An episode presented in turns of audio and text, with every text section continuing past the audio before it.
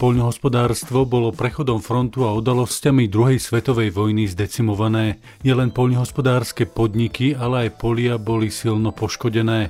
Nehovoriac len o škodách priamo na vegetácii. Udalosťami konca druhej svetovej vojny zostala orná pôda zamínovaná, no hlavne neobrobená. Štatistiky hovoria, že pred 75 rokmi bola neobrobená pôda, presnejšie povedané neobsiata pôda na výmere takmer 104 tisíc hektárov. Najhoršia situácia bola hlavne na južnom Slovensku, kde boli najúrodnejšie pôdy.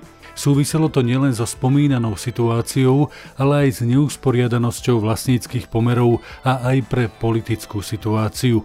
Už v tom istom roku, teda v roku 1945, nariadil zbor povereníkov skonfiškovať tú pôdu, ktorá zostala zanedbaná a neobrobená.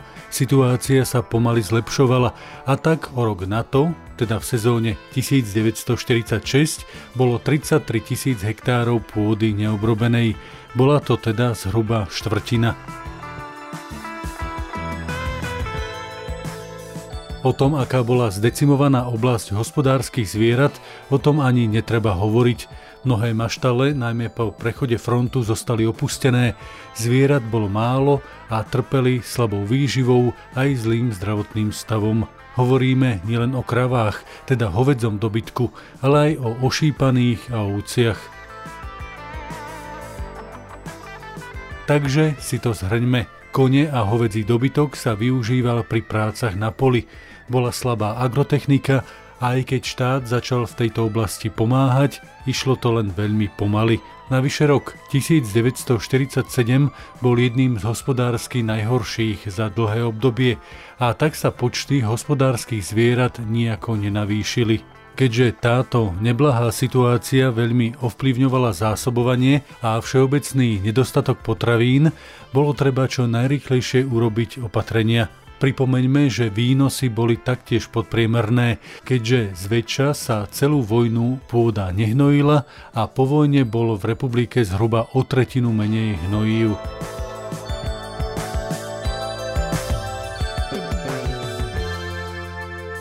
Agrotechnika závisela od konskej sily a koní bolo málo. V tomto období sa kone dovážali najmä z Čiech, Slovensko dostalo od Československej armády asi 6200 koní a z Čiech sa doviezlo 18 tisíc. 10 tisíc koní sme dostali vďaka vtedajšej pomoci UNRA. V prvom rade sa postupne zvyšovali počty plemených zvierat, aby sa vytvoril základ nového stáda. Na okresných národných výboroch sa formovala agrotechnická služba.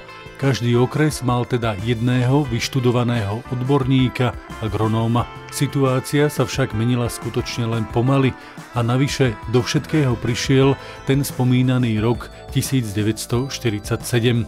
No postupne sa všetko zlepšovalo na predvojnovú úroveň a takéto čísla dosiahla živočíšna i rastlinná výroba v roku 1949. Rok predtým mala lepšie výsledky len kukurica a postupne sa doplňali stavy hospodárskych zvierat na predvojnovú úroveň.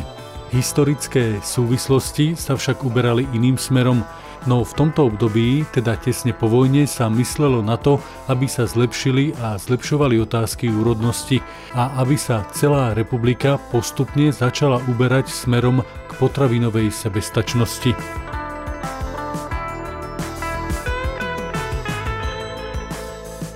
Pripomeňme ešte jednu dôležitú vec a to je pozemková reforma, ktorá sa začala riešiť hneď po konci druhej svetovej vojny. Prechádzala tromi etapami – Prvou bola konfiškácia majetku za účelom pozemkovej reformy.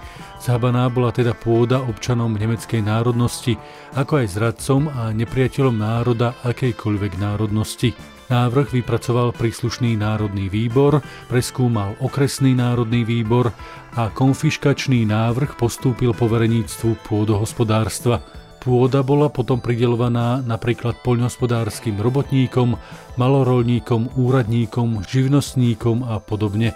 Druhá pozemková reforma prišla v roku 1947 a tá bola revíziou prvej. Išlo najmä o tú pôdu, ktorá bola z rôznych dôvodov ponechaná pôvodnému vlastníkovi, taktiež zvyškový majetok, napríklad poľnohospodárske a lesné podniky, ktoré nadobudli noví vlastníci, pri ktorých výmera pôdy presiahla 50 hektárov. Tretia etapa reformy bola v roku 1948 a od výkonných poľnohospodárov sa mala vykúpiť pôda prevyšujúca výmeru 50 hektárov.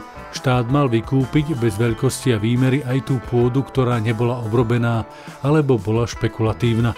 Za špekulatívnu pôdu sa pokladala taká, ktorá mala viac ako 1 hektár, vlastník ju kúpil, ale na nej nehospodáril z rôznych dôvodov. Základným zmyslom všetkých pozemkových reforiem bolo teda odstrániť dedinskú chudobu a pôdu dať tým, ktorí na nej hospodária. Pôda s výmerou 4,3 milióna hektárov sa teda dostala do rúk rolníkom a štátu.